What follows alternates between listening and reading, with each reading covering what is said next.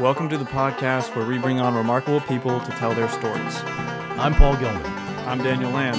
and this is Pod Zone 1.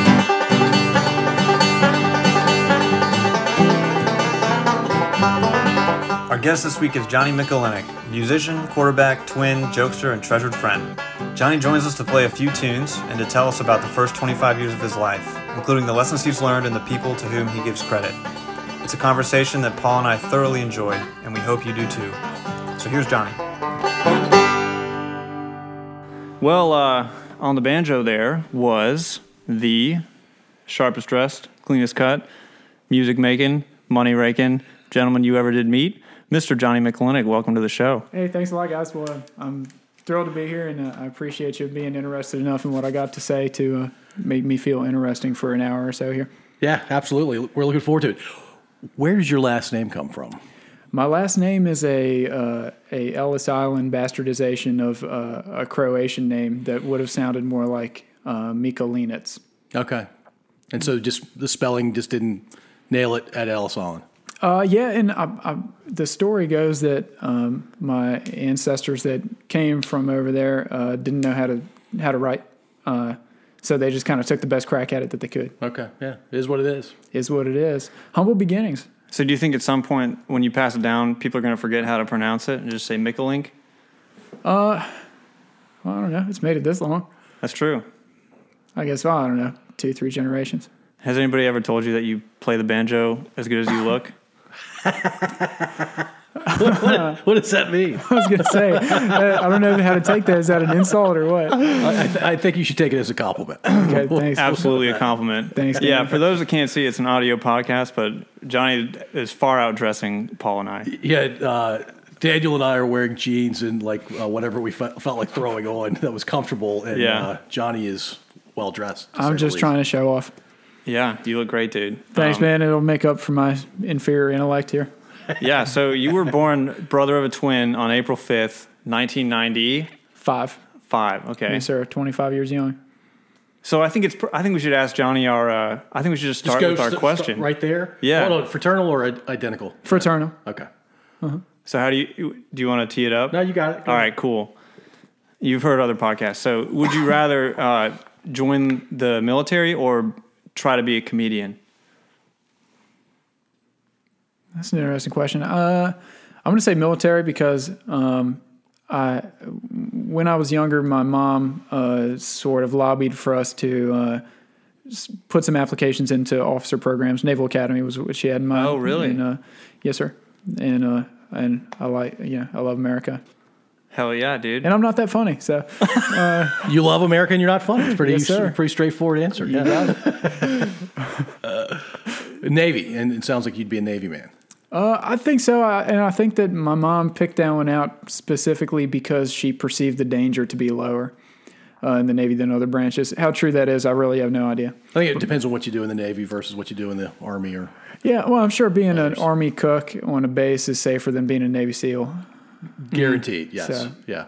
But what's that you say about uh, ten percent of all people that put on a uniform? see Yeah, something like combat? that. I could be off. It's a little bit dated, but yeah, out of everybody that's ever put on a uniform, regardless of service uh, or branch, only ten percent actually went to a combat. Is that So, right? Yeah, No shit. plus or minus probably five percent. Yeah. It's a pretty wide band of uh, Yeah, the, the military is quite the uh, infrastructure. Yeah, Five to fifteen percent. yeah. Yeah. The point is, it's not like seventy percent. Got it. Right. And I think that there's a perceived level of risk that is a little bit overblown. Especially the last 18 and a half years, right, or 19 years. We've been Yeah. at war for a pretty long time. Yeah. Sure. So, Johnny, go ahead. I was just gonna say, well, my dad was well, my dad and granddad, and well, I guess a lot of other family members. Uh, my dad was army, and he was uh, in SIGINT, stationed in in West Berlin during the Cold War. So uh, he never saw combat, but he, I guess, it, it has uh, maybe some nail biters to tell you about. I bet he's got some cool stories. He does, and uh, it- a lot of that is um, stuck in him now because he's had a stroke and his, Yeah. his communication is not really there anymore. But uh, I, I think he's told sufficient people that we could find it somewhere. I met your dad. You did, Yeah. you did. That's back right. You in came up- January, I think, January or February. Yeah. Yeah. That's He's a right. good dude, and, and I love the fact that he served. Yeah, well, it's- and he loves the fact that you served. Yeah, it's all good. it's a love fest. It's yeah. a damn love fest. Dude, you, you got his uh, uniform up on your wall too. Yeah, him and granddad. My granddad was uh, Navy originally and then Air Force. Yeah, nice, very very cool. So So, Johnny, you grew up in uh, upstate New York, and upstate for people that are not from New York means basically not New York City. Uh, yes, and really, I think to be more technical, you'd call the area that I grew up in uh, Southern Tier of New York. Okay. So kind of near the Pennsylvania border, maybe 20 miles or so south of Ithaca. Oh, okay. I know nothing about that part of uh, New York. It's country, man. Lots It's, of uh, farms. yes, sir. Uh, my house was smack in the middle of a cornfield. Uh, never knew what it was like to have a neighbor until uh, moved with my mom to uh, Baltimore. you did. Uh, you turned 360 out on your front porch or in, the, in your front yard, and all you saw was corn. Uh, yeah, for the most part, yes, sir. Wow. Wow. uh, across the street there was a house, but our driveway was was long enough, and we had enough kind of land in front of the house that it didn't really make too much difference. So when the corn was about ready to be uh, harvested, you couldn't see much. Oh yeah, it was great. It was awesome, man. And I mean, you could pee in your front yard and everything, and nobody like right off the damn porch. It was I love it. it was ideal. Oh man. Um, So The house we're in now, this is the second one on the street, uh, and I used to go in my backyard all the time. Now I have too many neighbors for, for such silly things. You know, and it's funny. I, I was talking to somebody recently about how men will generally, when faced with the choice of going to the bathroom, you know, three steps away or going to to you know drop water outside five steps away, will go outside. Five steps every time. Yeah, Yeah. Yeah, yeah. It's to be one with nature, I guess. Yeah. Oh. Yeah, I don't, I don't know what the psychology behind that is, but there's something there. I, I- yeah, I understand it even without knowing why. Yeah. so, how did you spend your time when you were like 8, 10, 12? It's a good question. It was uh, it- there was no neighborhood to go outside and go play with the other kids, so I was mostly with my brother uh, and my dad. I guess you know he'd take us fishing or go golfing or take golfing lessons or uh, a lot of time outside playing in the yard, whacking each other with sticks and shit. And uh, when uh, when there were other kids around, you know, it was because their moms or my mom would uh, bring them over and stuff. So. Uh, we, I mean, we did normal kid stuff. We rode our bikes. We dug around in the dirt and ate worms and whatever, whatever it is you do. Did you disappear for like 10, 12 hours? Your parents didn't know where you were? Uh, no, they kept they kept pretty good track of us. My mom stayed home, so she was uh, with us most of the time and um, m- made sure we weren't getting up to no good.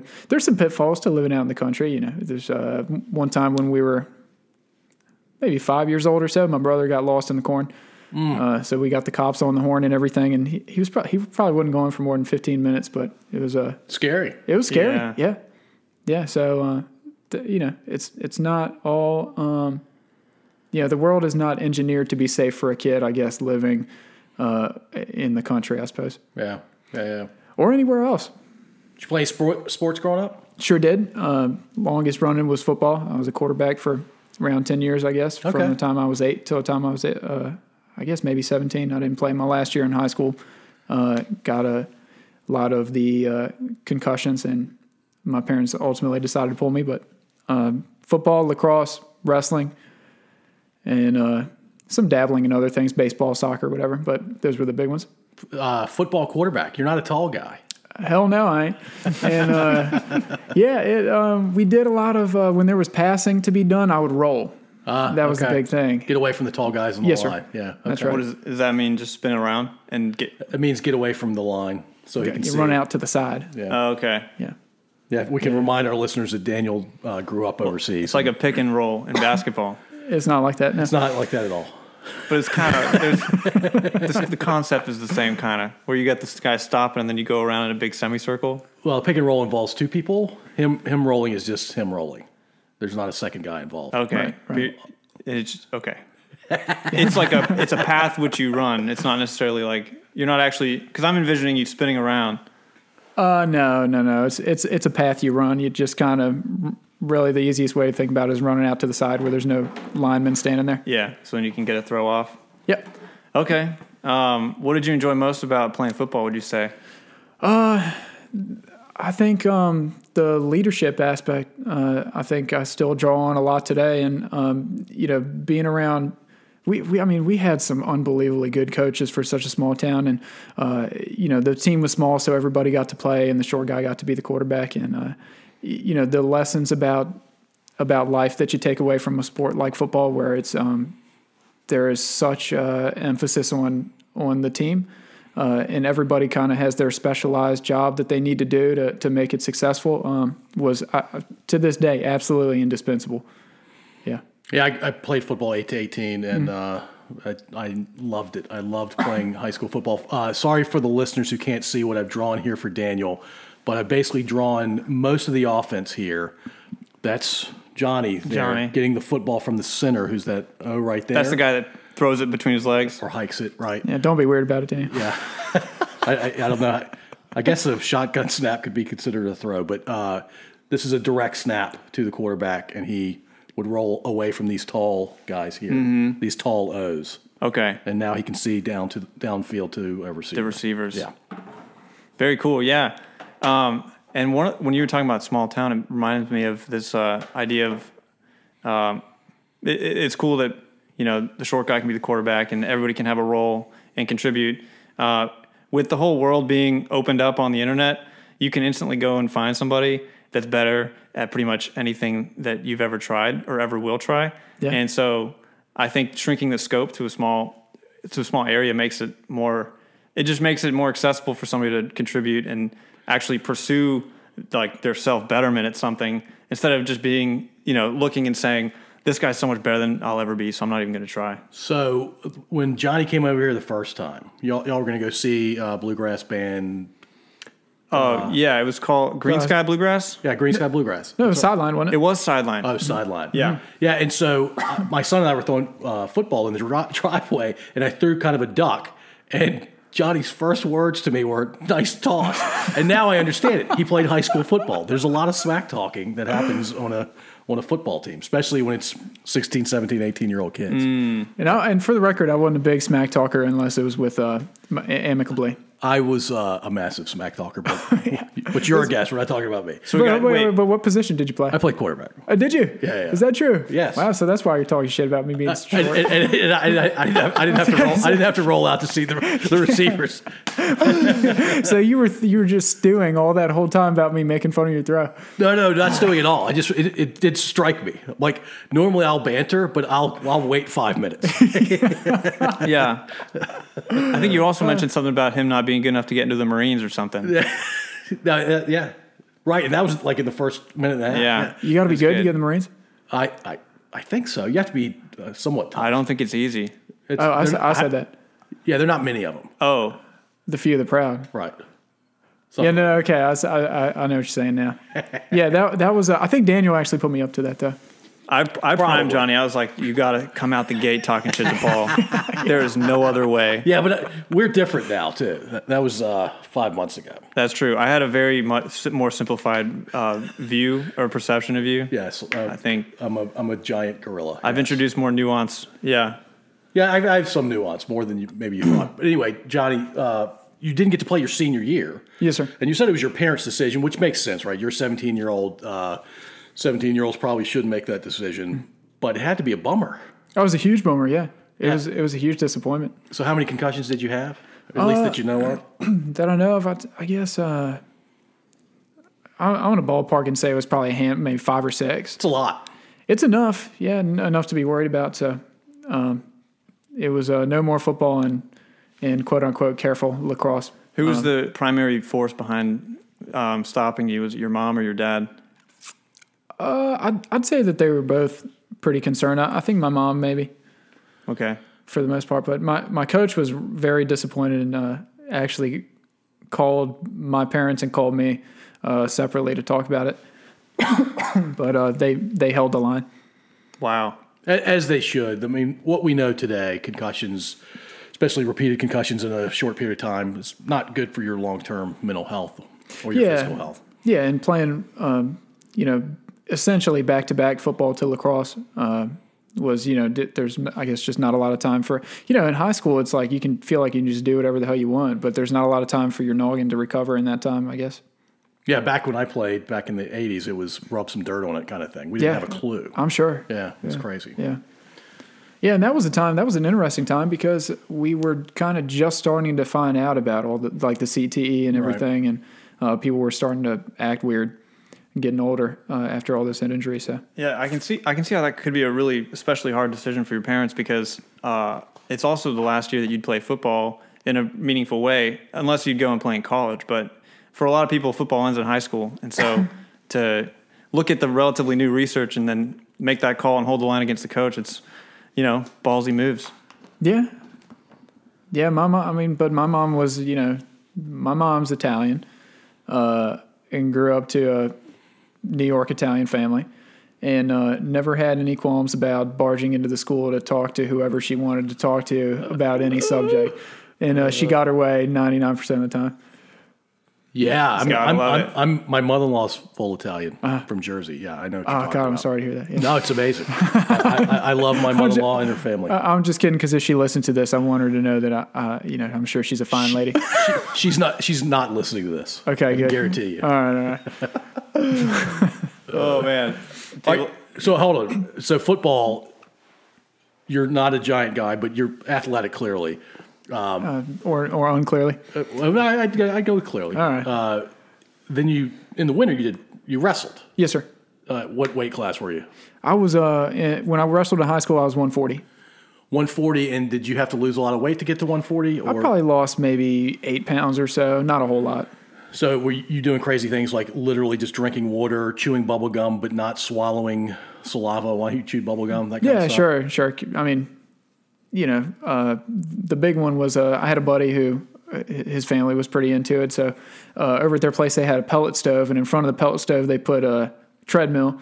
And uh, you just get you you get bagged up, put on a couple trash bags, and get in front of that pellet stove and run your ass in the ground.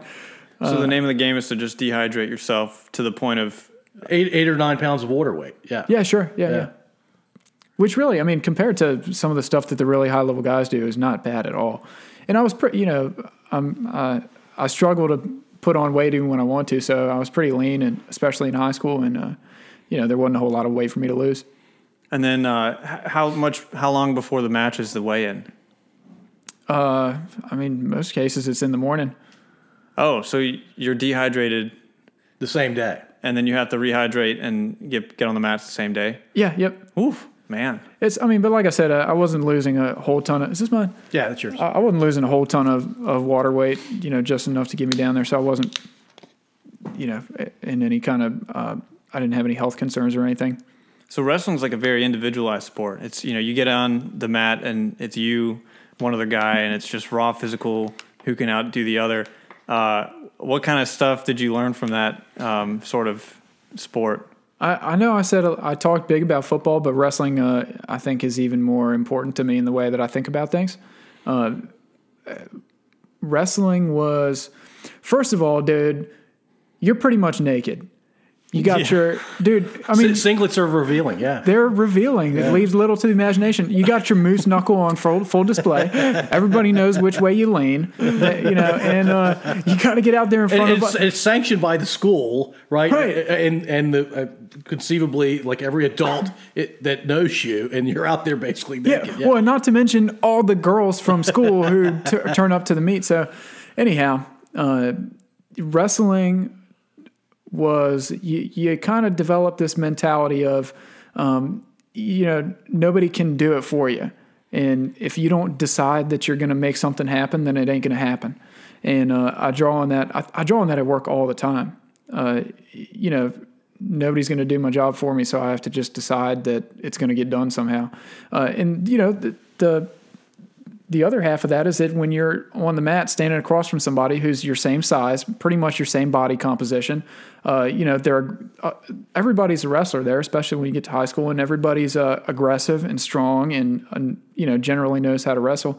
Uh, so you kind of, you meet that resistance and the, the word i keep going back to is decide you just have to decide that you're going to impose your will uh, and whatever he has to say about it is you know just doesn't matter Yeah, bouncing from football to wrestling to lacrosse, it's you're learning a ton more than somebody who just does individual sports or just does team sports. Oh, agreed, for sure, Yeah. for sure. Because uh, I mean, football is especially football is so important to be able to um, work with other people without, um, you know, like nobody likes somebody on the football team who's got an attitude or who's like blaming other people, or you know, you, you learn to take your place in the line and do your job. Uh, and and then the wrestling, like I said, you you. Uh, it's I think more grit than anything you get from wrestling. So are sports something that were kind of important in your formative years, uh, and that you're just using the lessons from here on out, or are you uh, g- trying to pursue sport in any way currently or throughout the rest of your life? Uh, s- sports now for me are more recreational than anything. Uh, d- uh, here's a hot take: uh, Daniel and I do jujitsu or did jujitsu together. Uh, so, you know, Yep. hof- hopefully someday I'll not be a white belt, but uh, you know that these, I guess, self defense and recreational aspects are the only pursuit I have with sports now. Did you guys? I don't know if this is the right term or not. Spar. oh yeah, Oh yeah, sure. yeah. Did, who does some Johnny was much better than me. Okay. This this was a while ago though, and Daniel's uh, been spending a lot more time on the mats than me, I, so I'm kind of afraid to get back in there with him now. To be honest, I don't I want don't to know. tarnish my reputation. I still, I think I, I'm still up against that hold the side portion of it. I think I'm a very passive uh, person on the mat, and I- if somebody f- falls into a submission, I take it, but uh, I still struggle to like, you know, be w- sparring with somebody and to uh, impose my will. Because you're a good guy, dude. Yeah, I mean it's tough. Or does that mean you're naturally better at countering somebody's atta- That, attack or move? what it, what it's going to evolve into if I keep going and I keep showing up to the mats is that yeah I'll be good at uh, sort of a come come and get it and uh, counter style rather than a like a bulldozing brute strength I'm going to kick your ass style which I think is more like Johnny's style not to say that there's no style or no uh, you know grace to what to Oh, how there you is do no it, but- grace. There's no grace. I have no idea what I'm doing. It's that you, you nailed it. well, how different is jujitsu than uh, wrestling? Uh, extraordinarily. di- um, Well, I shouldn't say extraordinarily different because w- when you wrestle, you know how to grapple now, and you know how to not let somebody ragdoll you f- in general. Uh, you learn how to be aggressive, and um, you know there's a lot of carryover, sure. But uh, the big thing is getting used to laying on your back. Uh, obviously, in folk style wrestling that you do in middle school or high school, whatever you uh, you know, your back is the worst place to be. That's how you lose. Uh, and whereas in jujitsu, um, being on, well, be, giving up your back and being on your stomach is the worst place to be. Um, so there was an adjustment there. But I mean, by and large, like th- even when you sign up for a tournament, they'll there's um, sort of skill brackets that you'll put they'll put you into. Uh, you know, you- the maybe the guy who's only been doing jujitsu for six months goes into the novice category. If you've been on for two years or whatever, you go into the intermediate. So. Um, and a lot of times when you're signing up, they'll say if you've ever wrestled in your life, even for a year, you have to do at least XYZ category, be it intermediate or beginner or whatever. Oh, gotcha. Yeah, I remember there was a brand new white belt at the gym, and and he and I sparred. I only had like six months of training, but uh, he and I sparred. He didn't really know what he was doing, uh, but he just pinned me. He just like you know manhandled me and put me on my back and kept me there. He And ragdolled you. It sounds like. so Almost. right, yeah, pretty much. And, and but in jujitsu, you have to get the person to tap out to kind of end the sparring. And just putting me on my back, I could still breathe. I was still fine, uh, and he hadn't been trained in any other way. But just the raw body mechanics and the way in which you can manipulate your body and others' bodies is something that wrestling, I, I- from experience, uh, being wrestled, not wrestling myself, I can see that it's you know pretty fundamental. I'd agree with that assessment. Yeah, so, so did you, did you graduate high school in New York? Sure did. Okay. Yeah, went to Catholic high school. Um, like I said, the New York Italian mom, uh, you know, was responsible for our religious e- education. So, uh, and, and did a lot to make it possible for us to go to Catholic high school. Us meaning me and my twin brother. Um, so we we graduated Notre Dame High School in Elmira, New York. It's a solid name. Uh, yeah, it's um, you know, they they must have had some interesting legal help, I guess, because the logo is literally the Notre Dame University. uh, yeah, May- Maybe the college doesn't know anything about the high school in uh, near Ithaca. well, maybe it's free marketing. I don't know. you know, Maybe. if I'm Notre Dame University, like, yeah, name all the elementary schools you want after me. this was a high school for one, and Oh.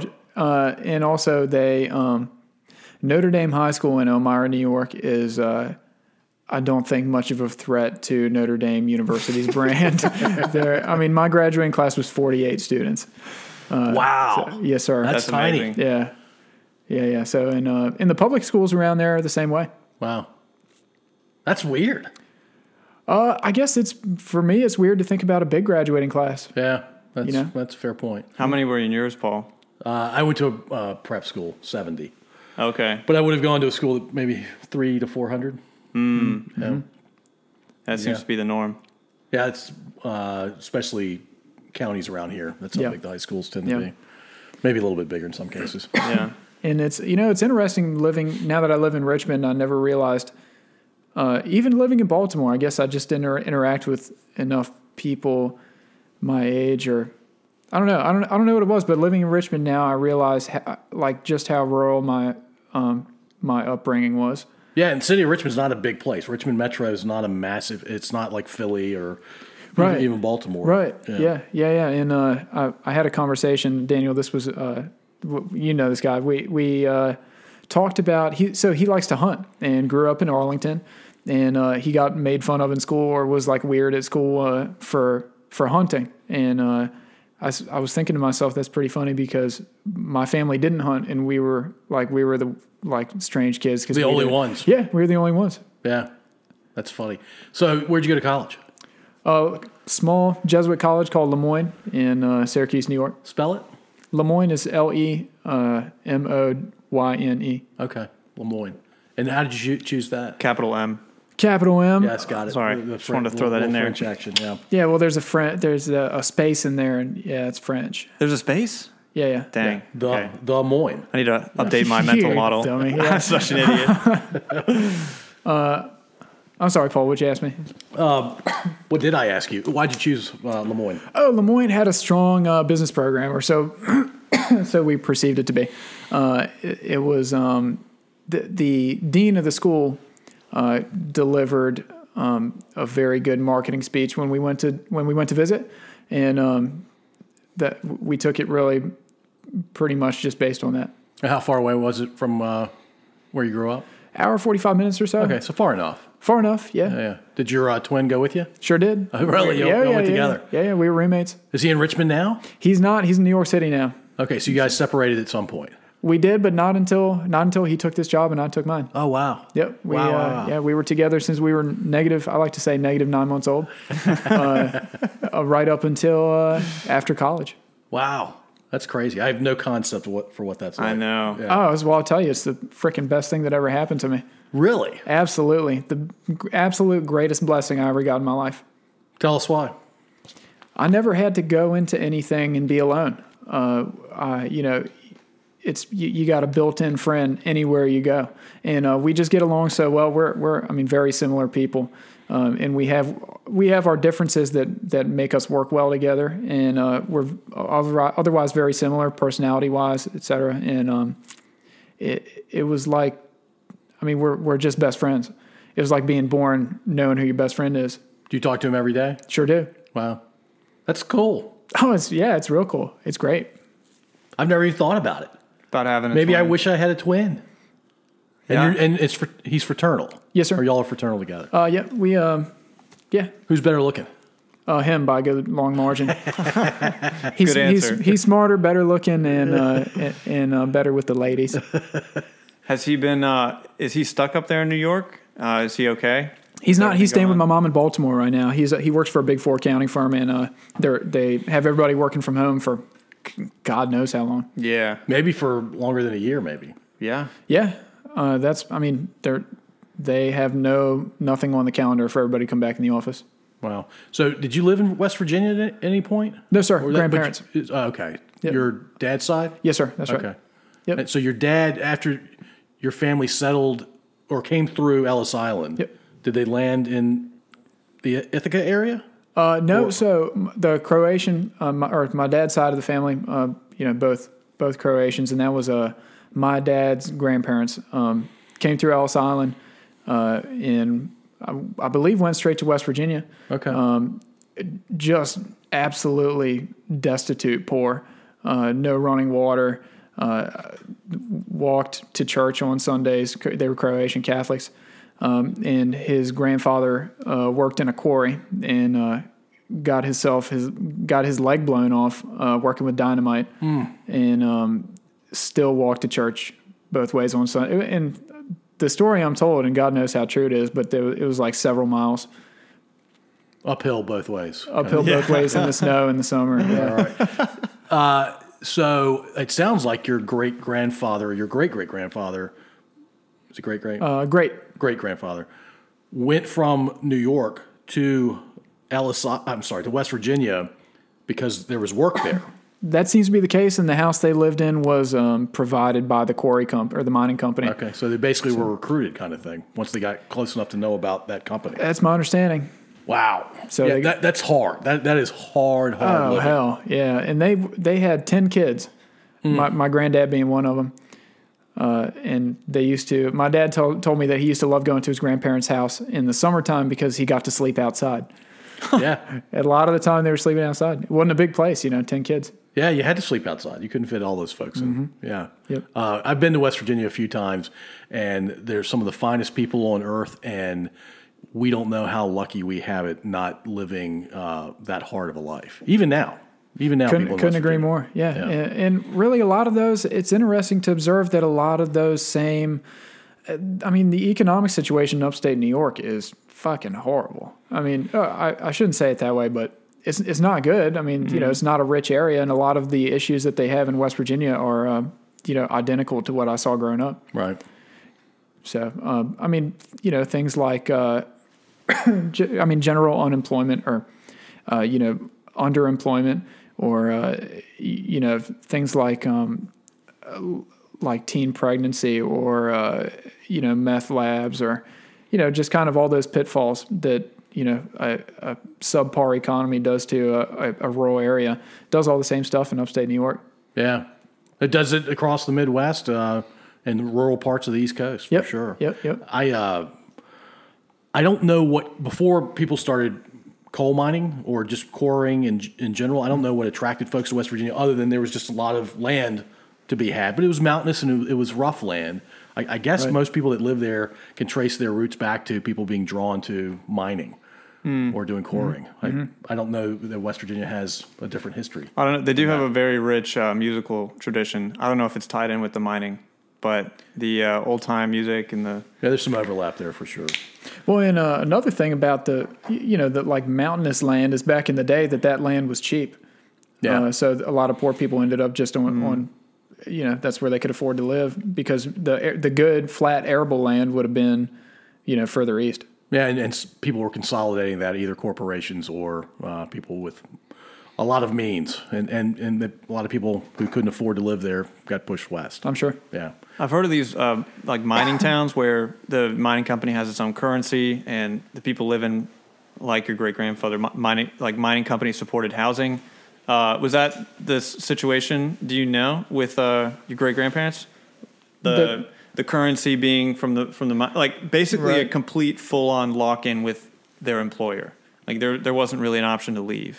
Uh, you know, I, I really couldn't say. I mean, w- once y- your dwelling is dependent on your company, and y- I mean, they couldn't afford to go get anything else, and I don't know how credit worthy he was, or I mean, I don't know what it was like trying to get a mortgage in West Virginia in the, you know, Eighteen early something. twentieth century somewhere. Yeah, Yeah. Uh, yeah, I don't know. I really don't Yeah. know. They they uh, my dad always tells me that they had a store uh, down the street somewhere that he used to go to to get candy, and uh, they could only go to that store because that's what would give him credit for. I Mm-hmm. mean, I guess it was something else about the mining company that you know they could um, you know. Uh, make some connection between his wages and his debts at the store. Right.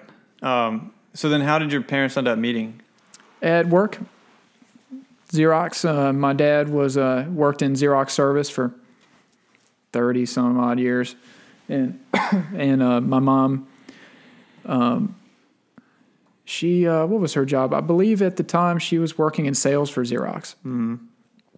So uh, they ended up needing to. Uh, I mean, you know, they brushed shoulders at work at some point and got in touch, and that's how they met. Nice. and this is up in New York, This is in Maryland. Maryland.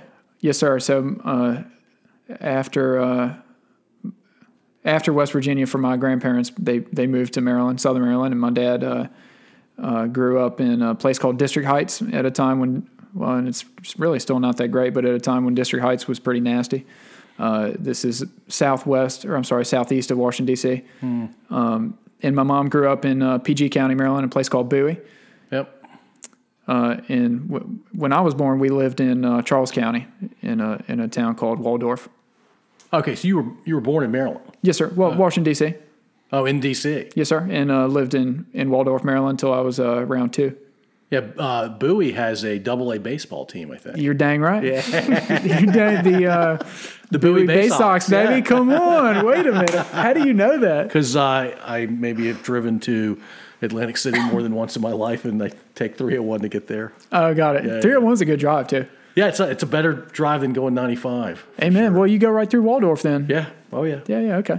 So that's okay. So I, I kind of knew where you were as a little kid. There you go. When did you guys move to New York? I was about two. Uh, my dad moved us up there for work.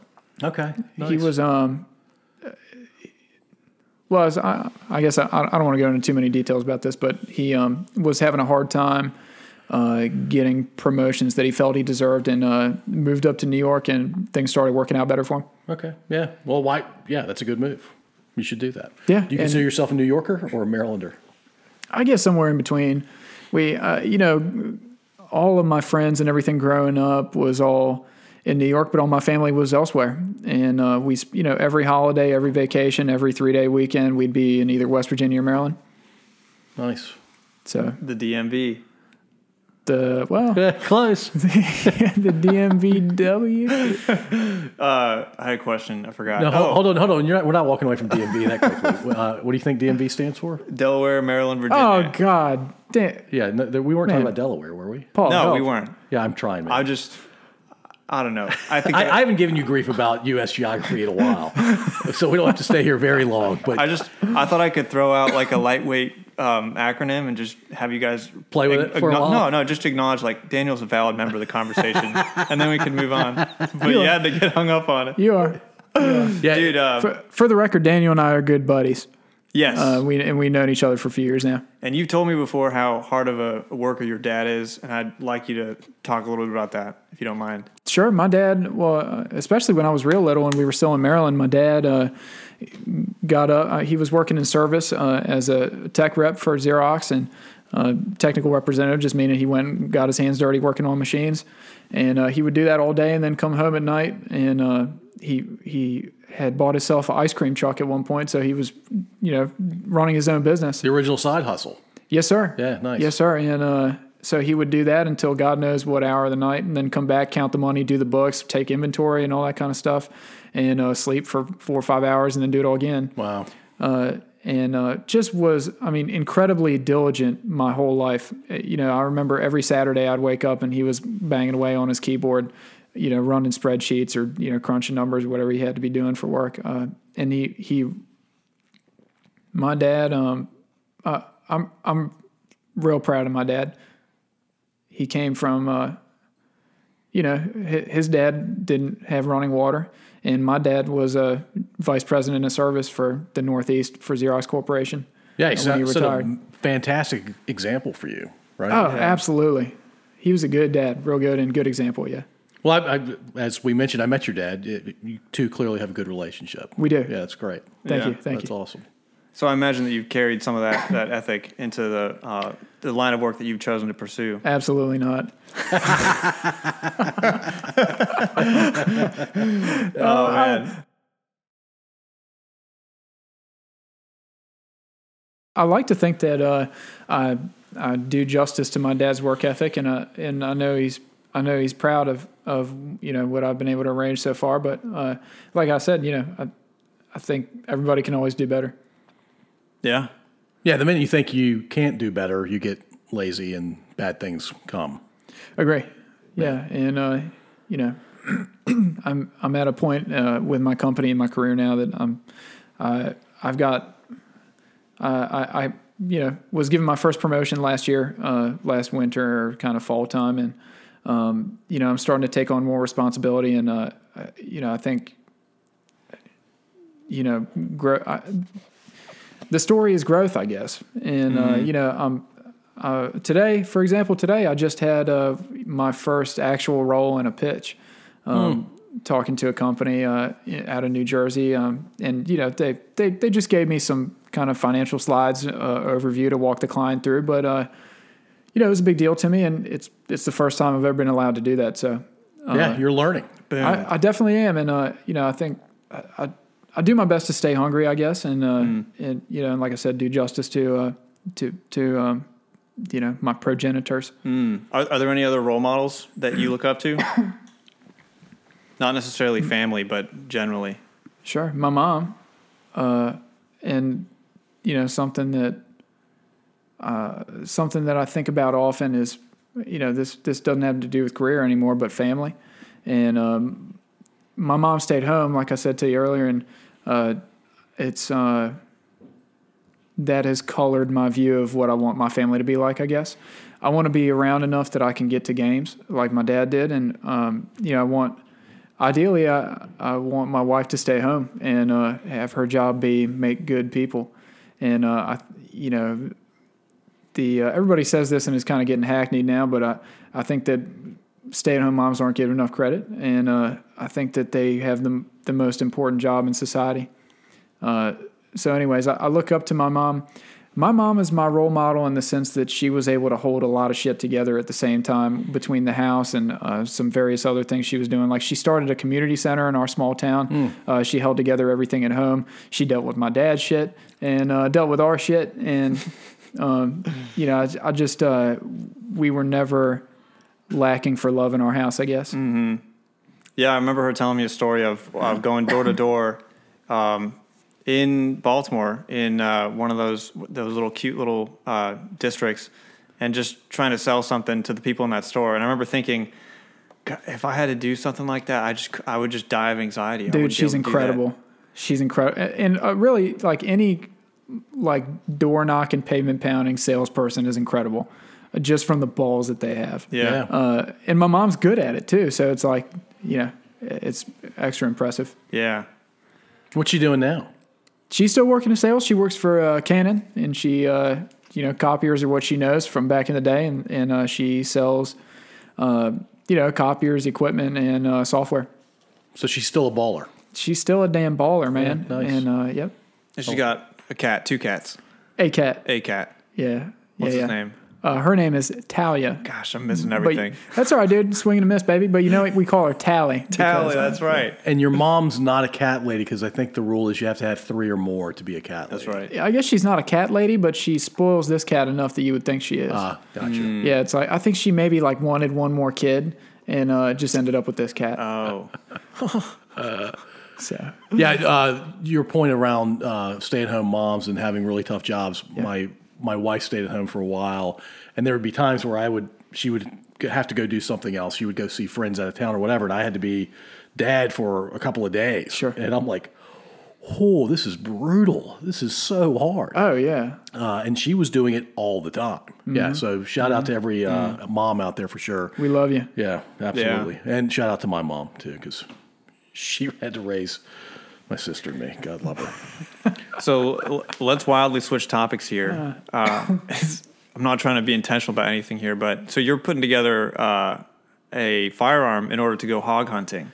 So fir- let's Oh, I tell am. t- talk to us first about the hog hunting scene in the U.S. Yeah, I, and look, I'm not an expert, but I'll tell you what I know about it is that hogs are an invasive species, uh, particularly in the southeast. Um, I guess in South Central as well, like in Texas. And uh, you know, you can uh, for anybody that doesn't know, you can sign up to. Uh, I mean, usually go hog hunting for free on farmers' property who uh, you know hogs are tearing up their crops or whatever, or terrorizing animals, or you know, if they if you get uh, my understanding is that an aggressive hog can like kill a pet or you know hurt it and. Uh, so anyway, they just tear shit up and people want them gone. So you, I mean, you can shoot at them from helicopters. You can do. I mean, you can put. I know, I know, I know, dude. It's it's a Extreme hog hunting. hog genocide, man. And uh, you, I mean, you can put out feed for them and just wait till they all come over. And uh, Like you can just super cheat. Just Yeah. Mm, to do whatever you need to do to yeah. attract them. In. Well, you're Yeah. the predator, right? And Yeah. they're invasive because they lack a natural predator. yeah, and I like bacon, dude. Oh, do you get to take home uh, what you kill? Sure, you can eat them. Yeah, Okay. Is yeah. Uh, it the same as uh, domestically raised? I've heard that it's a little bit different, but it's still pretty tasty. Yeah, I can imagine. Probably a little bit more muscular and less uh, fatty, little sinewy. a little Uh, sinewy. Yeah, is that how you say that? Sinewy. sin- sinewy? Sine- Oh my gosh, you too. Sinewy. sinewy. Yeah. Yeah. Well, it's you know You're you going to should give us the Egyptian pronunciation? yeah, you turd. Well, you should never make fun of somebody. Here's here's something. Uh, this is you might see this on your Instagram. You should never make fun of somebody for mispronouncing a word because it means that they learned it by reading. Reading. Ah. and we all know Paul's not a reading man. Yeah, I'm not. I'm really not much of a reader. Yeah. Two, You know, syllab- I- two syllables is my max. Yeah. Oh Normally. No, you know, and I'm not either. And I, I, I keep trying to read books, and it just. Uh, It just doesn't stick, dude. It No. Just, although Daniel just got me a copy of Anna Karenina. yeah. So we'll I see how- saw that in a store. I, I don't know why it reminded me of you. I just thought Johnny would 'cause, love this. dude. You know that I, I'm uh, Roski literature is uh, you know up in my wheelhouse. oh, yeah. He anyway, does you read. can hunt hogs pretty much any way, dude. And uh, I'm building an AR-10 chambered in three. Well, I think it's gonna be chambered in 308. I'm still looking to 6.5 Creedmoor, but anyway, um, You decided I, uh, to build a gun specifically because you already have other firearms. Uh, that's right. Yeah. so, what about this one's different? Uh, so this, I mean, you know, it's good- it's a freaking clobbering cartridge, the 308. Uh, and um, What is? Can you break down what 308 means for non-initiated? Yeah, I mean it's a full size. It's uh, what you- what you call a full size cartridge. So if you think about like the scary AR-15, God, I'm getting political here.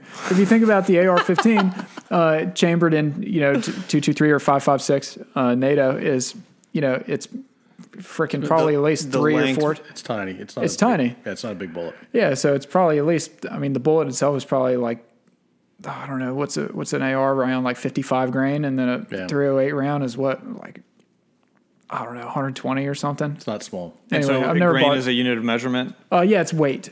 Wait, okay. So uh, yeah, the I mean the 308 round is a good bit bigger than the AR-15 uh, 556 or 223 round, so uh, it's enough to take down a much larger animal. Are the numbers like 308, 223, 506 also weight related? Uh, well, th- those are um, circumference or diameter measurements. Five of the point bullets. five six mil, uh, millimeters. Yeah. Yeah, Okay. And then 0.308 inches? that's right. And 223, same thing. It's it's uh, you know inches Okay. you call. Love And it. 308 is uh, 762. Yeah, NATO? s- 762 NATO. Yes, sir. oh, yeah. Okay. I, I remember that oh, 30, 308 or yeah, 308 and 762 are interchangeable. Because your So- uh, your roommate has a foul. He does. Yeah. Uh, so um, you the 308 is has a bigger, it's a fat bullet. Yeah, it's it's. I mean, it's fat and it's uh, you know, it's it's long too. It's it's a big bullet. It's, a a, big powerful boy. cartridge. It's, yeah. it's bigger in every way. Yeah. Sort of.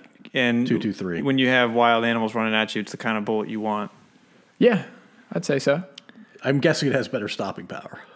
Yeah, Sure. So, and is there an element of personal danger when you hunt hogs? Like, could they, could they uh, hurt you? Do you need to bring like a, a commando knife in case they get your gun or something like that? You know, uh, I haven't heard of them seizing weapons from people, but uh, I, their That- hooves aren't very uh, adept to that sort of If, thing. it bec- No. if it's close quarters, you know. I think you're might throwing wanna whip a elbows buck and, knife. and punches. Maybe. well, if you're clearing rooms with hogs in there, maybe you bring one. But ap- apart from that, if, I you- think yeah, if, you- if you're surrounded by walls and you're accompanied by lots of hogs, yes. You, I'm just maybe you guys don't appreciate how quickly a hog can close a distance. Do you know something we don't know? No, I'm just people do bring pistols, man. I mean, you, you're s- the conventional wisdom suggests that you should have a pistol with you in case uh, you know s- you get a jam or something and one's charging you because I mean they will hurt you. They're they're big and powerful and they got tusks and shit. So yeah. How much do they weigh? oh hell, I don't know. Like feel half like- a ton? Are they that big? I feel like uh, maybe like six, eight hundred pounds or sounds something is a right. big one. Yeah. And so But I, I mean, I'm t- uh, for the record, I'm talking out my ass. I don't know the actual. it's okay. You're an Wait a expert minute. among us D- three. Daniel and I talk out of our asses all the time. Okay, good. It's like I still don't know why we're doing this. Yeah. But so you didn't hunt when you were a kid, and No. now now you decided uh, to go do ho- go chase hogs. yeah. So what's the uh, yeah? yeah. what what drew you to hunting, having not done it as as a kid? I guess uh, you know, thinking thinking back, it feels like I missed out on something. I guess uh, all my buddies did it, and there'd be. I mean, you know, you go over like I, you know, to the kids' houses who I grew up with, and there was deer hanging from the you know from the porch or whatever, all cut open, bleeding Ooh. into a bucket and everything, and you know the dogs are all running around, excited about it and shit. It- It's a it's a whole culture thing, and um, I, I feel like. Uh, I don't know. I've been getting touch in touch with my countryside, I guess, since living in the city, ironically, and uh, you know, I just I feel like being in the woods a little bit. I guess Yeah, that's awesome. Would you consider yourself an introvert or an extrovert? introvert easily. Yes, Yeah. sir. I think introverts are attracted to uh, spending quality alone time in the woods. Yeah, Yeah. We had a Yes. hunter on on the show uh, a while ago, and I asked him, "Isn't, isn't We, it nice?" we can say his name, Andrew Malk. yes. Andrew, if you're He'll- listening, he'll, I'm love surprised. this. I will, Yeah. He will listen to this entire Johnny episode because I'll tell him we said his name. Andrew, and don't make fun of me if I got the weight of the hog wrong, man. Yeah, yeah. Yeah. Andrew will be checking for sure. yeah. Yeah, it's funny. I was That's- I'm asking. embarrassed. Go I ahead. asked, I asked him, uh, you know, isn't it nice to get out and just escape from like the world and be in nature and technology and just be mindful? And then he said, yeah, actually, I'm checking my phone all the time when I'm up in, the, in this tree stand. and sometimes he even missed the deer. He didn't even see it. like a deer would go by from like 20 feet away. yeah, yeah. Yeah, and, so I, and I- I feel like I'd have a harder time um, shooting a deer compared to a hog because a hog feels like uh, it seems like they're just assholes. They're, they do seem like assholes and they don't have a natural predator, which I learned t- tonight, other than man. well, they prob- Right. maybe like coyotes or other things that also prey on children that we that therefore eliminated, yeah. Well, I, I don't or know. mountain lions, probably Right, right. chisel hogs. Chisel But- hogs, huh? Sorry. What's a chisel hog? Don't be a freak, dude. What do you, Is this thing close? is this back to chiseling? you're doing great, The dude. chiseling crap with Yeah, pet it's sock we're talking chiseling. about? You, it's a verb. but you said chisel hog. Yeah, no, mountain lions chisel hogs. Oh, gotcha. gotcha. I don't want to talk about chiseling. All right, let's not let's not go there. Paul, this look at this millennial dude. Can't stand him. That's funny. Yeah. Well, so uh, we kind of uh, So just blew by the whole he's making a gun. yeah, yeah. Oh yeah, Let's talk about that. yeah, man. Uh, so yeah, I'm I'm building an AR-10, and it- it's going to be in that flat dark earth, that tan color. You know Okay. what I'm saying. Uh, I'm so I'm pretty excited about the way it's looking. It's uh so right now I've got the the receivers together. I've got a bolt carrier grip. Fire control group and everything. I still need a stock barrel, gas tube, and uh, handguard. So where are you getting the parts from? Uh, some parts come from online and some from Green Top. Okay. And Green Top is awesome. For anybody that doesn't know what Green Top is, man, uh, it's a If you if you're a hunter and you l- l- like guns uh, and you're on the East Coast, you know what green top is. This episode is sponsored by I know Green Top. They don't need it. They, Cough trust it me, up, they- boys. they- yeah. Anyway, yeah, I'll talk to them.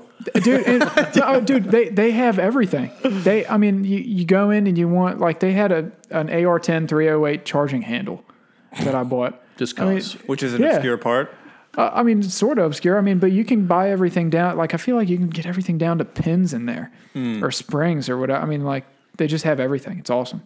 So uh, the the the framework, the Armalite, like what AR stands for is Armalite rifle, Right. and from what I understand, it's it's a framework that allows people to put guns together like Lego parts. You, you- things are there's a very standardized uh, specification, and things are very interchangeable. Uh, even from different companies, you can put together a gun. That's true of the AR-15 platform, uh, chambered in 5.56 NATO. Mm-hmm. Uh, the 308 um, AR-10 uh, apparently is not so much that way, and I'm learning that the hard way because you have to be very careful about getting parts that fit with each other. Uh, and Mm-hmm. a lot of times it's got to be like they, they highly recommend they, I don't know who they is, but it's highly recommended that you get uh, on the receivers, for internet. example, receivers that are from the same company so that they fit flush. because uh, there's a lot of uh, stress that happens to a gun when bullets are fired in it. I mean, it's it's a huge amount of uh, you're literally exploding a little thing every time you shoot a A bullet, little thing, man. And uh, yeah, no, and it's... uh, a little bomb. I mean, look, and you do, you don't want play. I mean, you don't want like too much play between your upper and lower receiver when you're trying to shoot. Uh, I mean, it's uh, I guess apart from accuracy, you, you know, it just I don't know if there's a safe. I I honestly don't know if there's a safety concern with that issue or not. But anyway, there's parts that don't fit each other uh, across the different manufacturers in the 308 or AR10 space. Yeah. Um, is there anything that putting a gun together has taught you that uh, you had a misconception about beforehand? No, but it's really fun. I love so it, I man. learned about how fun it was. I mean, and you know, it's it uh, you know, this think about like a car guy, and he likes to sit in his garage and dick with his car and uh, make it loud or make it quiet or Mm. make it do this or that thing or make it look different. Uh, you know, you can do the same thing with with this type of gun. Uh, and just like the mechanical aspect of seeing how everything fits together and taking it from springs and pins and y- you know uh, just pieces of metal really uh, to making it look like a, a gun is really exciting to me. And how much longer do you think you have to, before it's functional? The question is not time; it's more a question of money. Oh, really? And, oh yeah, I mean, you know, I think all up and all in, like pre optic, when I have it done, it's going to be probably like a fifteen hundred dollar gun. Pre optic and with the optic, another Co- I mean, at least another few hundred dollars. yeah. I guess I haven't decided what all I'm going to do about it yet, and I'm still learning about optics. Um, so Two G. two two G at least, yeah. yeah, And a lot of time. and you know, uh, a good amount of time, but uh, time well spent, Yeah, you're enjoying it. very much so. Yeah, that's awesome. Yeah, yeah. thank you. Very cool. So are you going to go uh, get a hog with it? I'm going to try to. I had a plan. I had a place picked out, or, or I- I had a prospect, I guess I should say, of uh, somebody who was um, in need of people to help with a hog issue on his property. But uh, it, it looks like that line has broken. So uh, if you know anybody who's uh, who, who, you know, Where wa- where was it? Where was the prospect? uh, this was around Charleston, South Carolina. Okay. So, to all our faithful listeners, if, if you know of anybody that has invasive hogs on their property or invasive anything else for that matter, Go to podso1.io and talk to us. Please, Yeah. God, yeah. and uh, Or honestly, if, if just as a quick announcement, like if you have property in Virginia or elsewhere uh, where you know s- s- maybe somebody wants to go shoot their new gun or something like that, please, uh, you know, um, holler at me. yeah, I mean, it, it would be compensated too. I mean, we, I would not pay a dime for it, but no, I would. I'll pay for Johnny Daniel, to go yeah. shoot on your land. Thanks, dude. Yeah, I got you, man. All right, so let's talk about these exam, this series of exams that, uh, that sounds you're taking brutal. to uh, in order to become a CFA, which stands for Uh, Chicken Fried Asshole. You damn- Asparagus. asparagus, man. Asparagus, That actually, sa- holy shit, Chicken fried asparagus. Yeah. is that is that actually real? No. But probably. you might- It I'm- actually pro- probably is. Daniel, can you look that up while I talk to Paul for a minute? Paul's on this phone already. Okay. No, dude. no, no, I'm, I'm looking up. Uh, Johnny, the- you look it up. I, I I'm the guest, dude. I the can't guest. be on That's my Sure, phone. he's the guest. we can't do that to Johnny. I'm No, well, it's sorry. disrespectful if I'm on my phone. episode 11. We'll hook you up with episode 11. Allow me Andrew to Malk. apologize. Oh, Thank you. And uh, he, he probably has some answers for you. Andrew, please God, man, give me a call. Yeah. Andrew's a connection. Oh, he's He'll do it. definitely listening now. Yeah. Yeah. Okay. Uh, yeah, the CFA exams. It's, it stands for uh, the uh, Chartered Financial Analyst Program, uh, Yep. and it, uh, you have to be careful about how you talk to you- how, how you um, talk about it because there uh, there are some sort of stringent guidelines for how you're allowed to use um, the name CFA. Uh, like one of the ethics rules is that you can't you know if you're if you're writing your name on a some kind of professional form or something you can't underline or hyphenate or make bold uh, the cfa letters they have to be in the same exact text as your name Wow. just for example i mean th- so that's how like that's how much uh, i guess they care about how you use the name Seems they don't- very particular. They don't want people putting, I'm a CFA and making it big and, and like green in Comic Sans. and and, he- and you're not allowed to say i am a cfa you can only say i am a cfa charter holder that's or Or you, could you just put the three letters after your uh, name? you could Okay. yeah that's that's fine it's, but it's got to be in the same text In the same font and everything. same font same uh, yeah. Okay. So, uh, wh- what is the motivation to get this chartered financial analyst status, charterhood? Yeah, the the original motivation for me um, was working on breaking into investment banking, and I thought it'd be uh, something worth having, having not come from a target school. Target school meaning a, you know, a Princeton or a Harvard or a Stanford. uh, Uh, you know, just Where, where they recruit all their rookies? yeah, I was just I mean just places where where all the the banks will do their on campus recruiting. You know, no no investment banker is coming to Lemoyne College in Syracuse, New York to do recruiting. Um, so you know you when you when you come from a background like mine, you kind of have to backdoor it a little bit. Uh, so the CFA exam or or uh, designation, I should say, was um, part of the plan to get in. Okay. And you're in the industry working right now. Yes, sir. Uh, but you're, you're still chasing it down. Uh, you've taken one of the exams, Two, two now. And how many are there total? three, Okay. one more. And so, what is the body of knowledge that becoming CFA provides? it, it the body of knowledge itself or the exam material varies uh, between the different levels. You know, there's levels one, two, and three, obviously. So, uh, you know, level one is more about uh, just being able to use formulas and uh, you know use your noggin to think through uh, sort of um, one-dimensional financial, statistical, economic problems.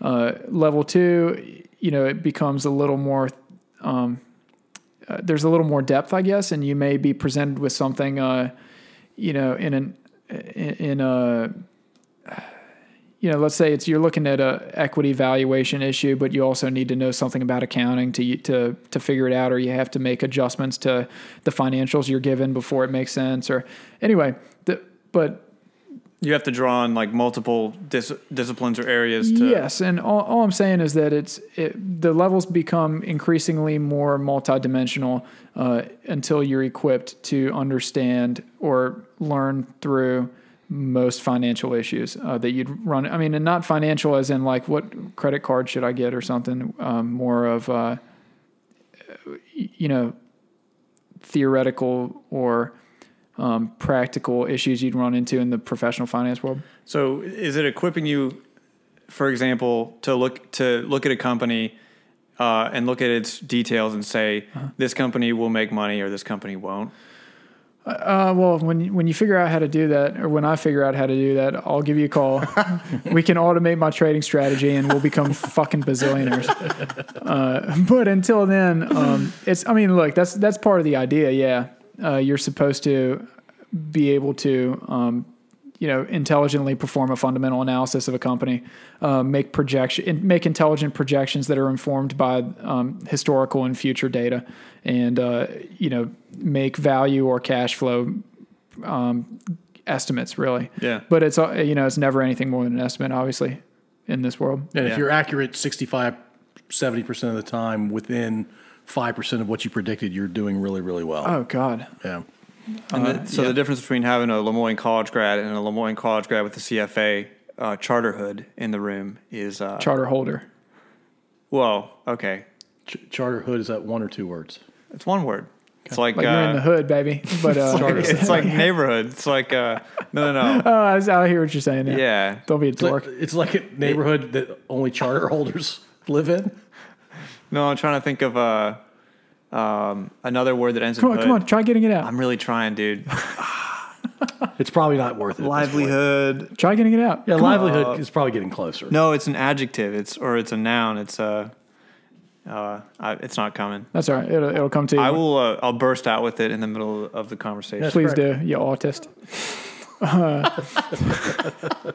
See, I can't even keep up with Johnny, dude. Dude, yeah, you can. Oh, man. I'm slow as shit. yeah, uh, uh, the difference between a Lemoyne college grad with and without the charter uh, is meaningful, yeah. Uh, it, it, it really depends on where you're at, too. Uh, it- my firm um, places you know a lot of emphasis on professional designations like that and the cfa um, you know the cfa charter is meaningful there uh, at a place like you know your goldmans or your jp morgans or morgan stanley's or uh, you know perella weinberg or any any other um, like extraordinarily highly reputable um, what they call bulge bracket or elite bank uh, you know, it's it doesn't mean much to them because they're just gonna they they would rather have the Harvard grad than this the Lemoyne grad with the CFA. Yeah. How hard was the uh, f- first test or exam? The first exam um, was stressful but not difficult. I think Did you did you know that going into it that it wasn't going to be that hard? no, um, it's when you're in the moment, it feels hard as hell because you're it's you know it's six months of studying, writing on one exam where you go in and I mean it's it's all up and all in it's like eight hours of ass in seat exam taking. The- Like s like four hours, then a break, and then four hours.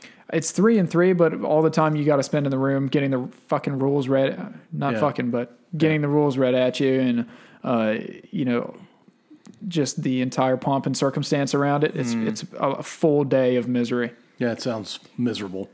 and it's a when you go in. I took my first one in National Harbor in uh, in Washington D.C. Or I, gu- I guess that's um, actually PG County, Maryland. Mm-hmm. It's Maryland. Yeah. Yeah. Uh, so you, uh, this is at the Gaylord Hotel, and in the bottom, like sort of basement level, they've got this enormous, like airplane hangar size, Yeah, it's huge. whitewash room. Yeah. And it's all it's all white everything. Yeah. And uh, it feels like being in like a Soviet era biological experiment or something. Because you go you go in and there there's a guy standing at the front and he's got a microphone because there's about 60,000 other people behind you taking it. And uh, I'm, I'm exaggerating. There's a lot of people, though. It's, a f I mean, a full airplane hangar of Mm. It's people. huge, It's yeah. huge, man. So uh, and, and he gets up at the podium and he starts telling you like all this kind of weird shit and saying uh, like you're you're now uh, subject to the jurisdiction of the CFA Institute, and you're like, oh god, what is he going to do to me? And you're like, but anyway, it's Sounds like a cult almost. it's weird, man. It's real weird. So, uh, but it's extraordinarily uncomfortable to do, and I'm glad that level one is over. Level two is not so bad in Richmond. You do it in like a hotel uh, banquet room. You don't need the huge initiation for that. No, it was way more relaxed too. It was uh, it was a better experience, yeah. But level two was freaking hard as shit. It's horrible, And what do you think level three is going to be like? hard as shit, and horrible. All right. yeah, it, it um people. You, the debate is between level two and three about which is hardest. Uh, level one is generally a rehash of what you learn in undergrad finance school. Oh, okay. And three compared to one, you think is just like otherworldly kind of difference? Two compared to one is otherworldly. Wow. Yeah, uh, th- two is um, two is kind of heavier emphasis on modeling and valuation, uh, and three is more emphasis on portfolio management, uh, which ironically I don't do any of. Um, but you know, to get the charter, you got to take it. So no practical application before you take the test. Not for me in the Yeah. in the field of, of work that I'm in right now, but you know things things change, and I'm, I I don't I I've never thought that I would regret going through it with all three levels, taking it, getting the charter, and uh, you know it's like it's the body of knowledge. Honestly, is it more or less the equivalent of like a master's degree in finance, except you have to teach it all to yourself, uh, and it's a lot cheaper. So, yeah. A ton, Yeah. a ton cheaper. a ton cheaper. Yeah. So uh, yeah, I mean, you know, I I think that it's uh, something that anybody who is working or aspires to work in the finance industry, I mean, it, I, I don't see it being useless to anybody. And yeah, and they, unless they went to Harvard and had the money to get a Harvard MBA or Stanford or Yeah, but if that's like you, that. you're a dork. so no, you're, I mean, but I, st- I still think that they would learn. I, I think that they would uh, benefit just intrinsically from the learning you do in the in the CFA curriculum.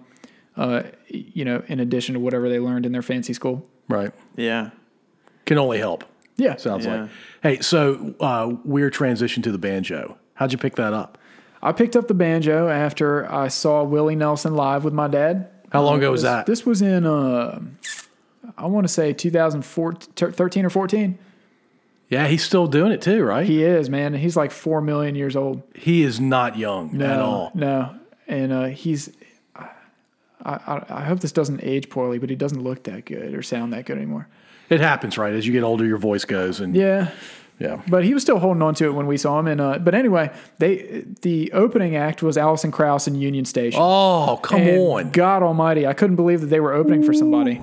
Uh, so only only Willie can get them to open. yeah, Oh, yeah. yeah. Willie's the So, only one. Yeah, Oh, you're s lucky to see that. yeah, yeah. Uh, I mean, if we'd have gone out and that was the only thing we saw, I'd have been more than happy. Oh, Of course. Uh, and I didn't know about them at the time. Are they still together?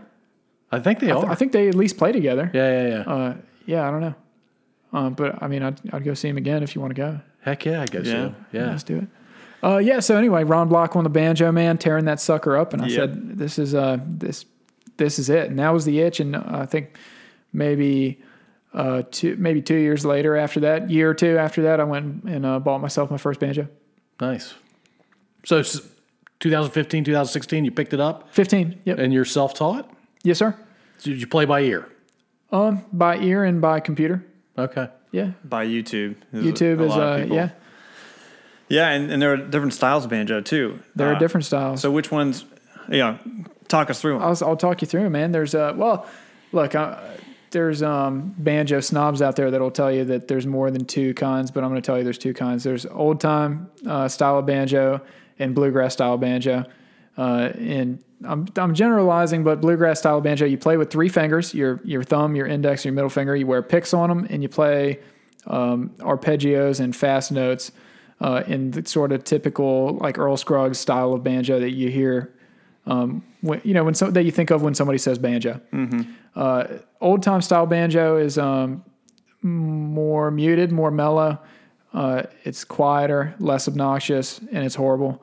Uh, no, it's not. I, I, I like both, but anyway, it's uh, it the the main um, sort of technique is called claw hammer, uh, which involves the the hammer part being the back of your nail on either your first or second finger. Um, you know, kind of striking down, hammering down on on the string, and uh, the claw part is your thumb drones on uh, a high fifth string. So thumb's dedicated just to the fifth string. That's a generally yes, but uh, there's a technique called drop thumb where you drop your thumb down to, onto other strings as well. But you got to have a lot of time with the banjo to be able to perfect that. It's it's harder than a regular wh- like what you call bum ditty uh, claw hammer sort of playing, but it's uh, it's not the hardest thing ever to do. Uh, you played with Daniel plenty of times. Does Daniel change instruments all the time? Daniel uh, Daniel plays a little bit of everything, man. Yeah, I'm a serial monogamist. Don't- No, I don't think that's what you meant to say. Maybe Ser- serial cheater, maybe. yeah, po- po- polygamist. Yeah, polygamist is uh, the word. that doesn't. I don't like the way Musical that sounds. polygamist? Let's uh, Well, just to run be- that back. Virginia, no, with, with instruments. With instruments. Yeah. So yes, yeah. No, we played. Uh, we played at the farmers market south of James Farmers Market is probably where the bulk of our time together has been, right? um, and it's just some of the best times I think I've ever had. Those Saturday mornings, Y'all- that's going to happen again, right? it At will. some point. The, yeah, the Presumably. the market's happening. I think uh, I haven't really inquired in- as to us playing. Oh, I again, can't wait for it but- to open up. But yeah, no, it's just getting out there at 7:30 and, and with the cool morning air and uh, playing and having kids dance to us playing. Like, Yeah, it's just some of the best stuff. can't beat it with a stick, baby. Yeah, really. So I've been so- out, been there once, and Daniel, you were playing, and you were there with a, a guy with a really big white beard. Bobby Joe. yeah, Bobby cute. Joe. Yeah. Yeah, Bobby, Bobby Joe is a he's a uh, a chaplain at a local prison, or that's what he tells me. And he goes and he helps people come to Jesus and find their recovery. And uh, Saturday mornings, once a month, he's out there playing, and he- he puts out a bunch of crappy instruments, and the kids come up and they And they love it. They just play. us- Yeah, they love it. And he's always like, "Great job!" And he switches songs halfway through, switches keys, makes up lyrics. It, it's a, it's pretty fun to try to follow him. Just like try to make it sound good. All right, so what we owe you as one of our guests is getting you a place to uh, shoot your gun that you're making. Yep, All right. yep. I think we And, can do uh, that. Oh, Yeah, and somebody and who plays royalties. a mandolin. And royalties, yeah. You need a mandolin player? Yes, sir. I don't think I can help you with that. Okay. I love the mandolin. We might have. I We do don't too. know. You, you would have better access to a mandolin player than I would. Yeah, uh, listeners, if you know any mandolin players, go to podso1.io. And the, you would need them in uh, the Richmond area. Uh, yeah. Although, I mean, like, we'll we'll track a little bit. You could do it virtually, I guess. We for could a do a while. virtual uh, social distance uh, mandolin. Yeah. Mm-hmm. Coronavirus. Nice. Nice. well, cool. I think. Uh, I mean, I- I I think that's pretty good, right? Yeah, man. It's an hour, woo! a, hour and a half. yeah. Did I just bloviate for an hour and a half? You didn't. It was all of us bloviating, dude. Okay. It's yeah, a huge you're right. word. Uh, hu- that's not a huge word for you. For me, it's a huge word. Yeah, For me, it's a huge word. is. That's, Yeah. that's the top shelf word that I. that's as big as I go. It's More than two. It's more than two syllables, so it's bigger. yeah, I mean there are exceptions to my two syllable thing. God Almighty. Yeah. yeah. But uh, dude, it's been so great to talk to you and, and hear your story. There's stuff I didn't know about you that, that I learned today. So Yeah, we love it when that happens. Hey, uh, Yeah. well, it's- I'm I'm sorry to hear that. It's uh, I'll I'll do my best uh, to re- you know help you repress the memory. I won't bring it up. but I appreciate y'all having me, man. And uh, you know, it's I, I guess I just I see myself as pretty unremarkable. So to have two guys ask you to come Nah, to come dude. talk for this long is uh, you know it's a real treat. One thing I learned about you, and, and um, I uh, echo the fact that it's a treat because it's a treat for us every time we have somebody on. Yep. But your your wit is really quick. You think so? Oh my gosh! Oh yeah. man. Yeah. That's a well. It's it, it- it's not true, but I appreciate it nonetheless. I'll do my best to accept it with grace. Yeah, it's Yeah. all good, man. No, we g- glad we could have you on. Well, much appreciated, man. I, I was I was glad to be here. all right.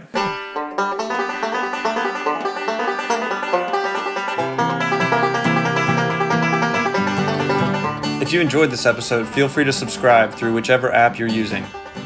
To share your thoughts, head over to our website at podso1.io, and there you can comment on episodes or send us feedback directly. Thanks for listening.